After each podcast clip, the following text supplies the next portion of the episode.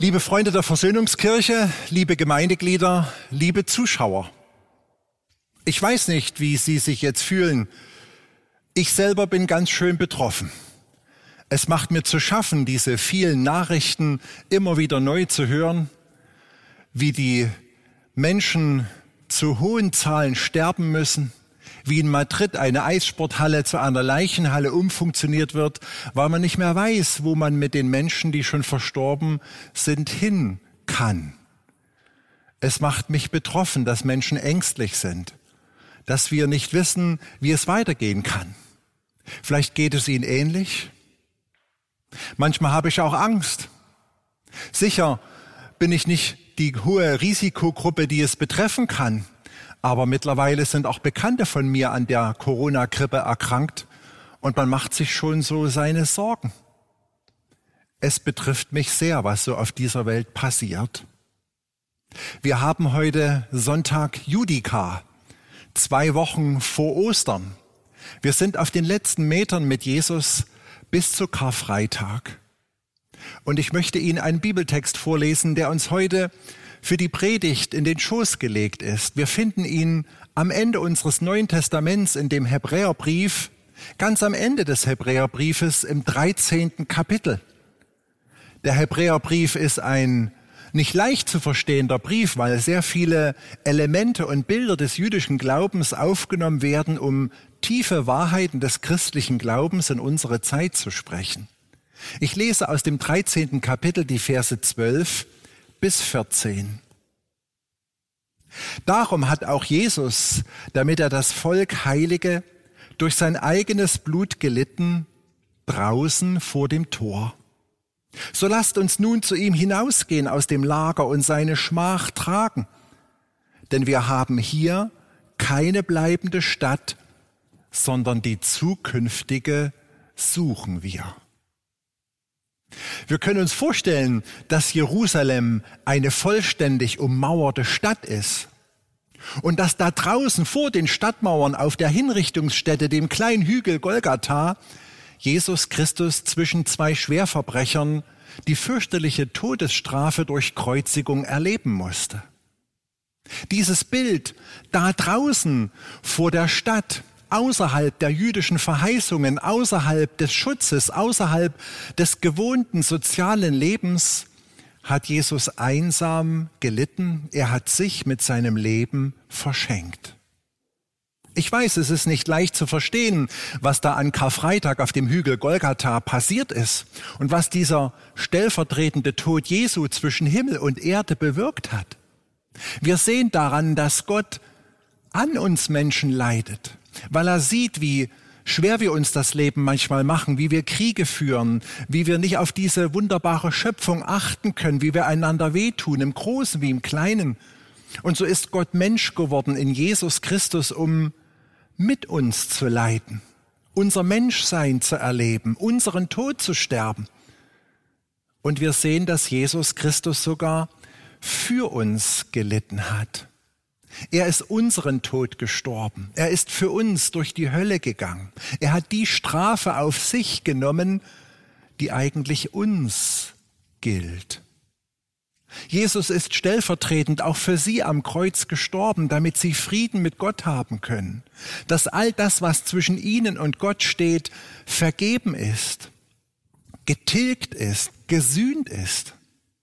Ich weiß, das ist schwer zu verstehen, aber Jesus hat mit seinem Leben das Lösegeld bezahlt, das nötig ist, dass wir wieder, dass wir wieder Frieden mit Gott haben und Hoffnung auf das ewige Leben bei ihm.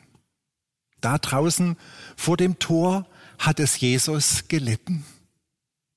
Zwei Fragen kommen mir durch diese wenigen Bibelverse in den Sinn, die ich Ihnen heute stellen möchte. Die erste Frage lautet, haben Sie Angst vor dem Tod? Eigentlich möchte ich mich für diese Frage etwas entschuldigen, weil sie ist ganz schön derb und mutig. Viele von uns reden nicht über den Tod, wir stellen uns die Frage nicht, wir schiffen drumrum, wir stellen sie lieber ins Regal, wir schweigen darüber. Es ist eine ernsthafte Frage, die nicht leicht zu beantworten ist. Im Psalm 90, Vers 12 heißt es, Lehre uns bedenken, dass wir sterben müssen, auf dass wir klug werden. Ist es klug, sich heute mal angesichts der Corona-Krise und angesichts des nahenden Karfreitags die Frage zu stellen, habe ich Angst vor dem Tod? Jesus selber hatte Angst. Vielleicht mehr vor dem Sterben und der Qual, die auf ihn zukam. Wir lesen in der Bibel, dass er wenige Stunden vor seiner Hinrichtung im Garten Gethsemane geweint hat und Gott gebeten hat, doch den Kelch des Leids an ihm vorübergehen zu lassen. Ich gebe auch zu, dass ich Respekt vor dem Sterben habe, vielleicht sogar Angst. Ich begleite als Pfarrer viele Menschen, die auf den letzten Metern viel zu erleiden haben.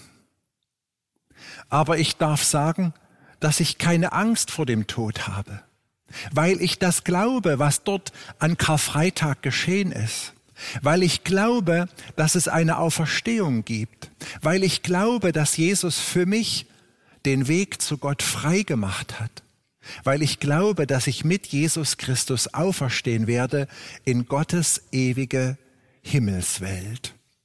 Ich wünsche Ihnen diesen Glauben. Ich wünsche Ihnen diesen Glauben an das Geheimnis von Karfreitag. Ich wünsche Ihnen, dass Sie Frieden finden mit Jesus und dass Sie ihn auch um Vergebung bitten und annehmen, dass er auch für Sie dort alles bezahlt hat, was Sie von Gott und Ihren Mitmenschen trennt. Nehmen Sie es an.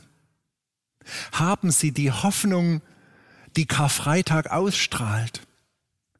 Reden Sie mit Jesus darüber. Die zweite Frage, die ich gerne stellen möchte, lautet, denken Sie nur an sich oder schon für andere? Der Schreiber des Hebräerbriefes sagt in den Versen, wir haben hier keine bleibende Stadt, sondern lasst uns mit hinausgehen vor die Stadt und mit Jesus das Opfer bringen, das Not tut. Die Stadt steht vielleicht hier für unsere Komfortzone, für unsere Bequemlichkeit, für das schöne Leben, das wir gerade etwas vermissen, weil wir in solcher sozialen Isolation leben müssen.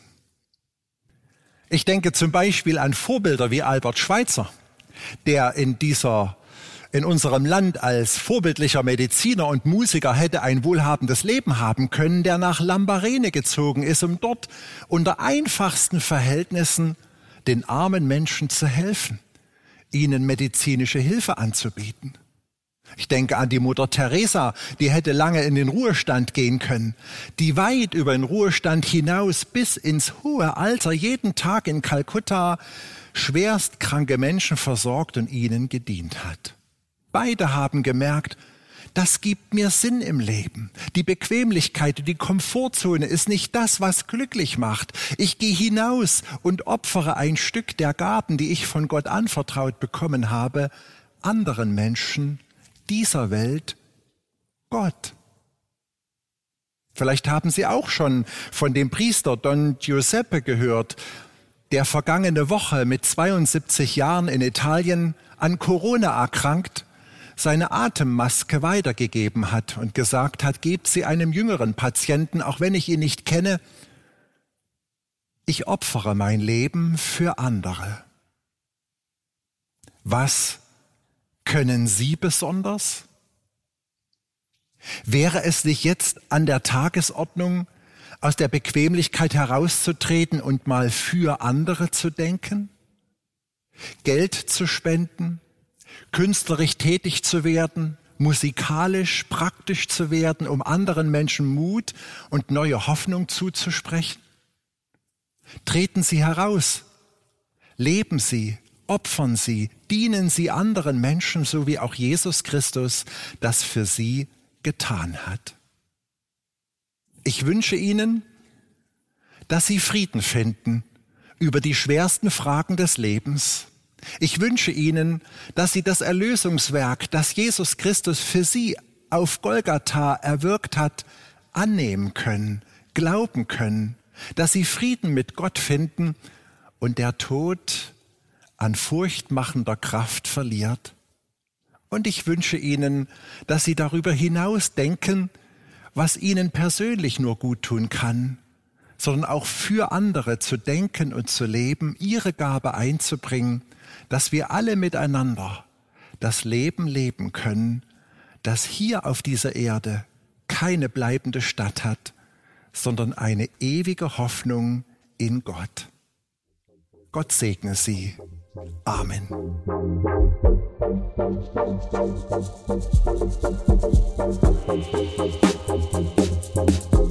Thank